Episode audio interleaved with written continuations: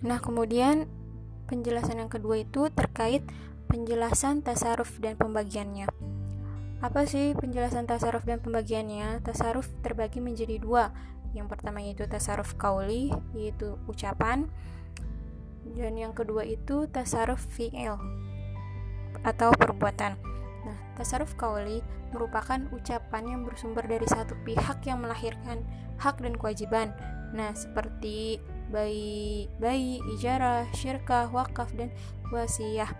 Nah, kemudian yang kedua, tasarruf fi'il atau perbuatan.